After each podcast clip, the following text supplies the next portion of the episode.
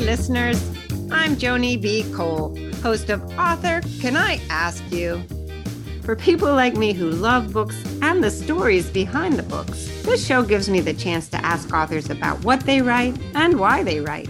Plus, I like to throw in a few odd questions just to get to know each author a little bit better as a person. Let's get started and meet today's guest. Today, I welcome Robert Kerbeck, author of the just released memoir, Ruse Lying the American Dream from Hollywood to Wall Street. Ruse offers an insider look at a young man trying to make it as an actor, but for better or worse, becomes one of the best corporate spies in the business. Foreword Reviews wrote this about Ruse. The book is gripping. The details of Kerbeck's sleuthing work are meticulous, but the book still maintains the thrill of a spy novel. Celebrity name drops add flair to this tale of calculated crimes. Welcome, Robert, to Author Can I Ask You? You wrote quite the humdinger of a book, and that is not a ruse, I promise you. well, thank you, Joni. Thanks for having me. So, Robert, you are a multi talented guy for sure acting, writing, and of course, grifting, which is much of the subject of Ruse. Can you share some backstory about how you followed your acting dream to Hollywood, but somehow you ended up one of the stars in the world of corporate espionage instead?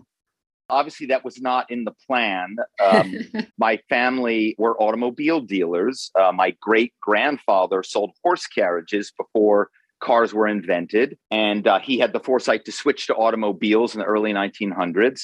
And so growing up, uh, car sales was just in my blood, and I was expected to take over the business. I was the oldest kid. And when I graduated college, um, where I was an English major at the University of Pennsylvania in Philadelphia, I did go and work for my father. And I just didn't feel comfortable with car sales. Um, it just wasn't for me. And um, I kind of struggled with some of the dishonesty around sales and I had caught the acting bug in college, and so I really wanted to try acting, and so I, you know, decided to go to New York and make my way. And of course, I needed a survival job. I didn't have the patience to be a waiter. I wasn't a late night kind of guy, so I couldn't be a bartender. and a buddy of mine had this strange job, which he would not tell me the details about. And I went and basically got hired uh, really not even knowing what the job was. And then, of course, I found out that it was this corporate spying. And so here I was not wanting to uh, be a car salesman because of the dishonesty. And I end up stumbling into a job as a corporate spy where the dishonesty was far greater. Oh, God, the irony. Tell me a little bit about your acting life. I mean, when I read the book, you actually had success in acting. What were some of the highlights on your Hollywood reel? I think the highlights are not on the Hollywood reel. The highlights were the theater work that I did.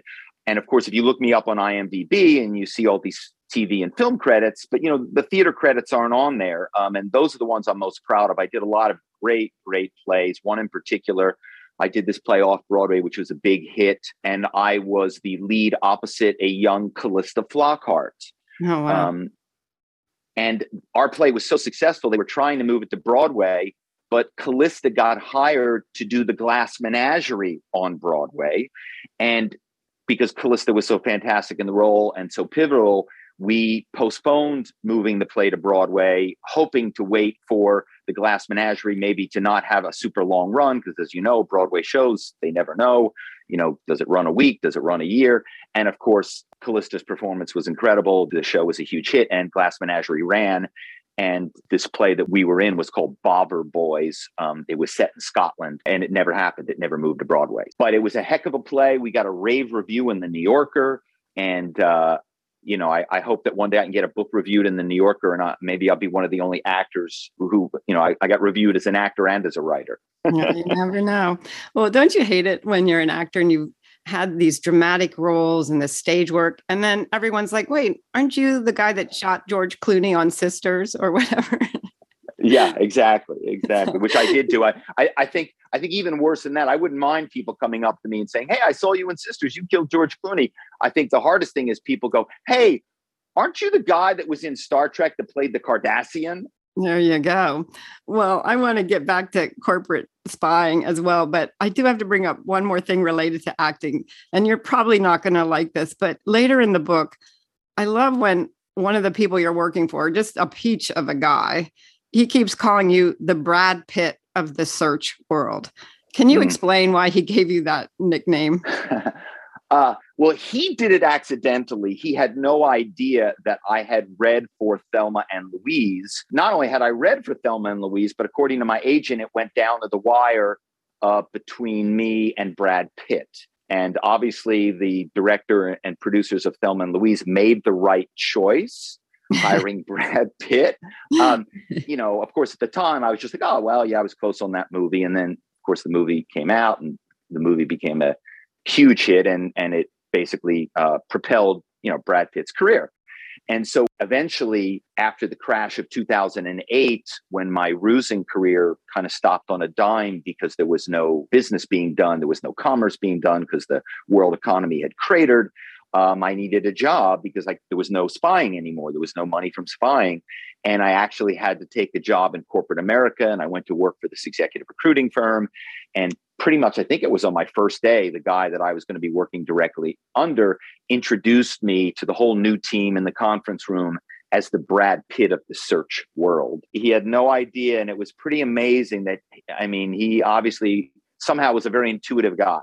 Um, and uh, that he he somehow connected the dots there. I have no idea how he did it, but uh, it was definitely uh, it kind of hit me in the gut because you know it really took me back to the career that I had wanted to have and it's not that I wasn't a successful actor, but you know, to keep it going. And you know, I mean, I worked as an actor for over a decade. I had an agent for over a decade. I have a pension from the Screen Actors Guild. I mean, I did a lot of things, but to work and have a career, you need to basically get a TV series that is successful. And that was something that I was close, but it never happened. So here you are, kind of ambushed or waylaid into this career that you are very, very good at as a corporate spy. Can you describe a day in the life of what you did in that role?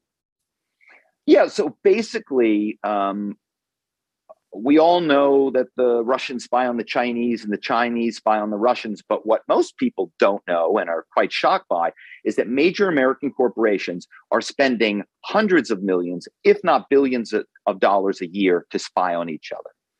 And of course, they can't hire somebody that works directly for them to spy on their competitor. They have to hire somebody outside so that they have some plausible deniability that, oh my gosh, if Robert were to get caught, we had no idea that Robert was yeah. doing that. Oh, we never would have hired Robert to do that. And meanwhile, every corporation in America, and maybe not every, let's just say 99.9%, are hiring people to do this every single day. Hmm.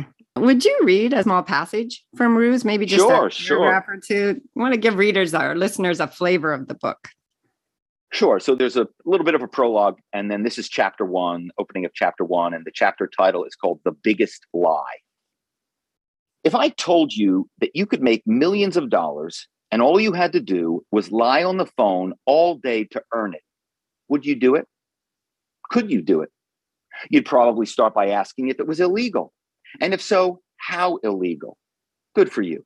You have some kind of conscience. Note that as I flatter you, I'm not answering your question. Or maybe you'd think, shit, what's the harm in finagling a few names out of corporations anyway? After all, Goldman Sachs, Wells Fargo, and the like don't care about us. They've shown repeatedly and remorselessly that they're not terribly concerned about bilking consumers or tanking the global economy. Who cares if they get dinged a little? While you're pondering that, I'll point out that the job has some serious perks beyond the money. For one thing, you can ruse from anywhere in the world your car, the beach, your bed or basement, or backyard surf shack, Monte Carlo, the rainforests of Costa Rica. Over the years, I've rused from London, Paris, the QE2, those phone calls in the middle of the Atlantic are expensive, Hawaii, even the boardrooms of Wall Street firms while waiting to meet with their CEOs. All you need is a phone, and you can ruse as much or as little as you like. It's up to you. that is a teaser and a half. You know, I can so visualize you in your surf shack you know, with your feet up, barefoot on your desk and rusing these corporate giants. So, you know, at one point you write in Ruse that you're interviewing for new recruits for the spying gig, and you called the process liars boot camp. And of course, you've just been talking about liars. So tell me, how can I become a good liar? Ah, well, I think that in all of the years that I had this job, um, while I didn't tell many people, I didn't tell most people what I did because obviously I wouldn't be a very good spy if I was telling people that I was a spy. But, you know, my closest friends knew what I did, and every single one of them wanted to try to do the job, wanted to do the job because who wouldn't want to do a job? You could work from home. And of course, remember, nowadays we're living in this world of COVID where everything is home. But you know, uh, uh, until COVID, it was very hard to have a job where you could work remotely, let alone a job you could set your own hours and make a lot of money, right? So everybody wanted to try this job. So I would give these friends an opportunity. I'd bring them in, and most didn't last an hour. And it was never the ethical question, it was the actual inability to lie successfully, lie repeatedly over the phone in a way that you were able to convince these very smart people working at major corporations that you were someone that you were not and that you were entitled to get information about the inner workings of these major corporations. So I think the answer to that is is I don't think I can do that. You know, I think lying and the ability to lie and the ability to tell a story is sort of innate. Um, hmm. And I think if someone has it, I could probably develop it much like maybe let's say a writer you know stephen king in his wonderful book on the craft of writing you know he says that if you read his book and you're not a good writer he's not going to make you a, a, good writer. He's not going to make you a great writer. But if you're a good writer he can make you a very good writer. If you're a very good writer he can make you a great writer. Like he can he can bring you up a level right? Uh, but he's not taking you from zero to 100 and i think that's kind of true with the ruse job. There were a few people that came in that had the gift of gab and the bullshitting gene. And those people I was able to show the way. But I mean, literally, I could count those people on one hand. Hmm. Gives new meaning to that expression, born liar. Yes. when you were spying for corporate clients, and you were making good money at it, but where did you put this admittedly quasi illegal work? Where did it fall in terms of your own conscience? Oh, that's a great question. I think, you know, first off, for much of the book, doing the spying and making very, very little money, right? Um, when I first got the job, I was working for this woman that had a firm, and she was a very, very um, talented businesswoman in a time where being a businesswoman on Wall Street in the corporate world was not easy. And she was very good at it, but she was tough. And she did not pay us very well where else were we going to go? You know, we didn't know of any other corporate spy firms. So we didn't make a lot of money. And that was for quite a lot of the time of this rusing career is I wasn't making very much money. I was really focused on being an actor. And I think that's how I rationalized that was, you know, this is just a survival job. Uh, most of the information we were getting, you know, if I had to describe what I did in one sentence, I would say I was LinkedIn before LinkedIn was invented. But before that, if you wanted to find out the inner workings of a corporation, who was on a team, what the organization of the team was, who did exactly what, who were the rock stars on those teams. So, for example, if it was a team of salespeople, who were the top three salespeople? If it was a team of traders, who were the top three traders? If they were wealth managers, who had the biggest books of business, right? And all of that data is really, really valuable to corporations who want to steal the best people, right? Who want to poach the employees from their competitors. They don't want to hire the guy or the, the gal who's number 19 of 20 on the list. They want to hire number two, number three, number one, right?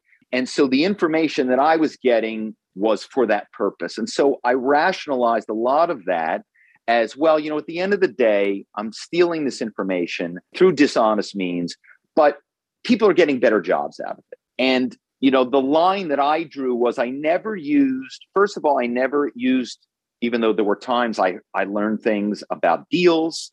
Um, I never did any insider trading. I never ever one time bought any stock on information that I learned because for me, I knew that not only did I not want to do that, you know, my job went from being in the dark gray to for sure crossing the line into the dangerously illegal. Um, um, you know, we read about people going to jail for insider trading all the time. And so I was never going to do that. And then also, I think that I never used the ruse skills in my personal life, right? That was going to be my next question. How did that being a liar for a living in a way impact your real relationships, your friends, your family, your own ability to trust people? I was really conscious of, you know, that I didn't want to, you know, like, I, you know, what couldn't I find out, right? What uh, couldn't I find out about my neighbor? What couldn't I find out about the, the guy that you know did something uh, that I didn't like, or you know, you know what what I, there, I could find out anything about anybody, you know, um, and I didn't want to do that. I said, look, this is what I'm doing for this job. And of course, you know, for many, many years, it was because it was just my survival job until I made it as an actor. Right. Um, and so that was a line, again, that I drew and I stuck with, which I wasn't going to use the rusing in my personal life. That was your Rubicon.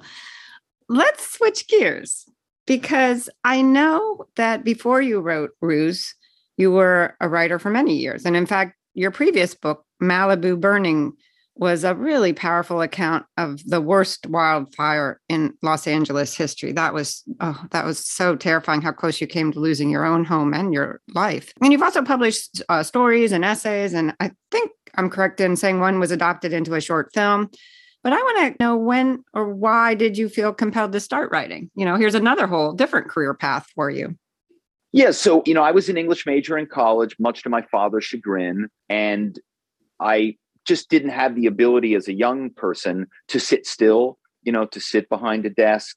And so that's how I kind of got into the theater and, and I really loved the theater. And so I really never did any writing for, you know, many, many years. And it was only until my world fell apart after the crash of 2008 and I had to take this job at this um, major executive recruiting firm. And the lying is far worse face to face in corporate America than it was in my rusing, you know, in my little rusing surf shack. Uh, it really was staggering to me that people would tell lies right to your face, and and many times they would tell lies right to your face, even though they knew you knew they were lying.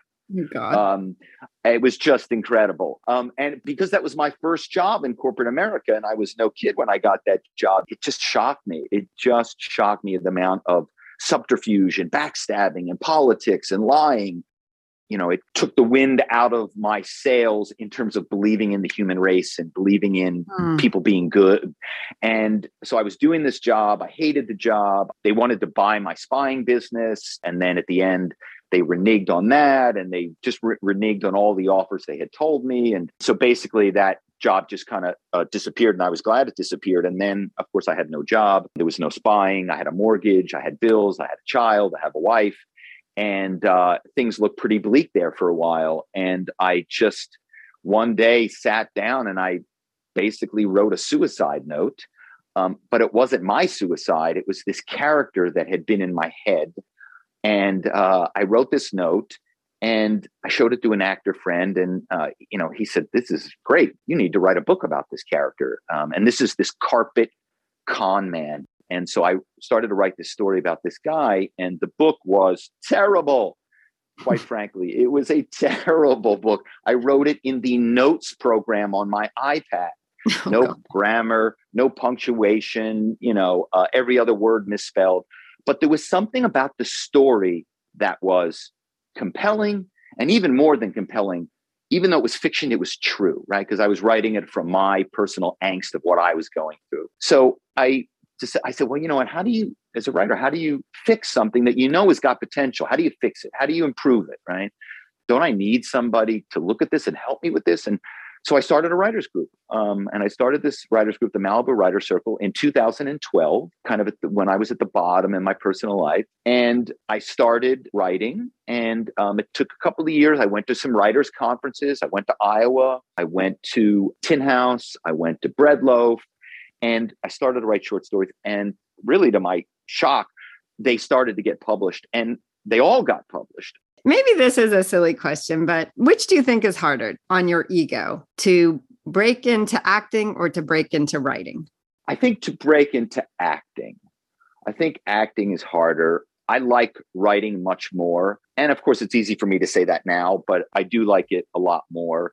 Uh, you know, the story of that short film you mentioned, it's called Reconnected. It was based on a short story I wrote. And this director one day emailed me and said, Hey, I read your short story and I loved it. I think it would make a great film. Can I make a movie out of it? And you know, I, at first I thought it was maybe typical kind of Hollywood BS, but you know, I looked this woman up. She had a Wikipedia page, and she'd done some really amazing work. And um, so we collaborated on the screenplay and uh, raised money, and we were ready, getting ready to shoot. And I said, "Hey, you know, my kid is an actor, and I'd like to, him to play the boy in this part in the movie because I based it on my son anyway." And I said, "Can he audition?" She said, "Sure." So she meets him and she says, Oh, he's perfect, perfect. He's going to be the kid. And she said, Okay, I, I have one condition for you now. Since your son is playing the kid in this, I want you to play the father. and I said, No, no, no, no, no, no, no, no, no, no. I don't act. I haven't acted in 10 years. I don't want to ruin my own movie. and uh, but she would not take no for an answer. And of course, my child wanted me to do it too, right? To act with your kid. You know, what could be better than that? Yes, lovely. And so, so yeah, so I did it. And what I was amazed by was I hadn't acted in all these years, and and I think because I didn't care so much anymore, and, and not not care in terms of the quality of what I was doing, but in care in terms of any result, like, oh, well, this was going to make me get on this TV show or this, whatever. I, I didn't want to act, right? And this movie turned out to be the best thing I'd ever done on camera. I was nominated at the Madrid International Film Festival for Best Actor, and the film won multiple awards. And, you know, I think that was really wonderful, but I didn't want to go back to that. Acting is hard. When you get rejected as an actor, somehow it seems much more personal. And I think because writing, you know, we're behind a desk, we're in a room, we shoot off our submissions via email nowadays. Whereas acting, and I know it's changed now, you know, a lot of acting now because of COVID, people do self tape. They put themselves on tape in their home and then they send the tape off. But that's only a really recent thing that's happened. For the most part, as an actor, you go into a room, you walk in front of a director and a producer and a casting agent, and you read the material, and they sit there stone faced and they go, Thank you.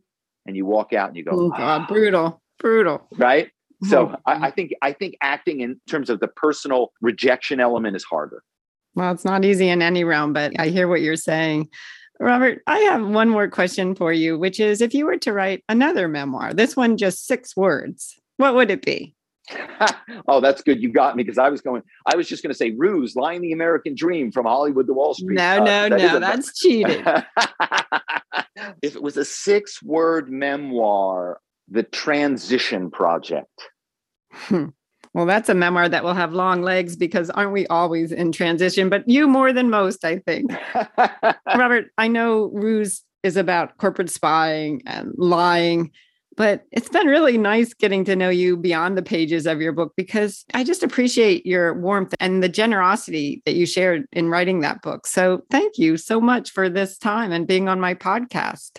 Oh, well, thank you for the support and for the kind words. They mean a lot to me. I think the book is really about hustling and scrapping and the mistakes we make, right? And the things we learn along the way. So I hope that people they see that the lying part of my life is long in the kind of rear view mirror, but I also wanted to share that because I, just thought it was a, an element of our world that nobody really has ever seen on the page. Listeners, be sure to check out Robert Kerbeck's fascinating new memoir, Ruse touted as an irresistible portrait of actors and grifters in the workaday world of corporate espionage.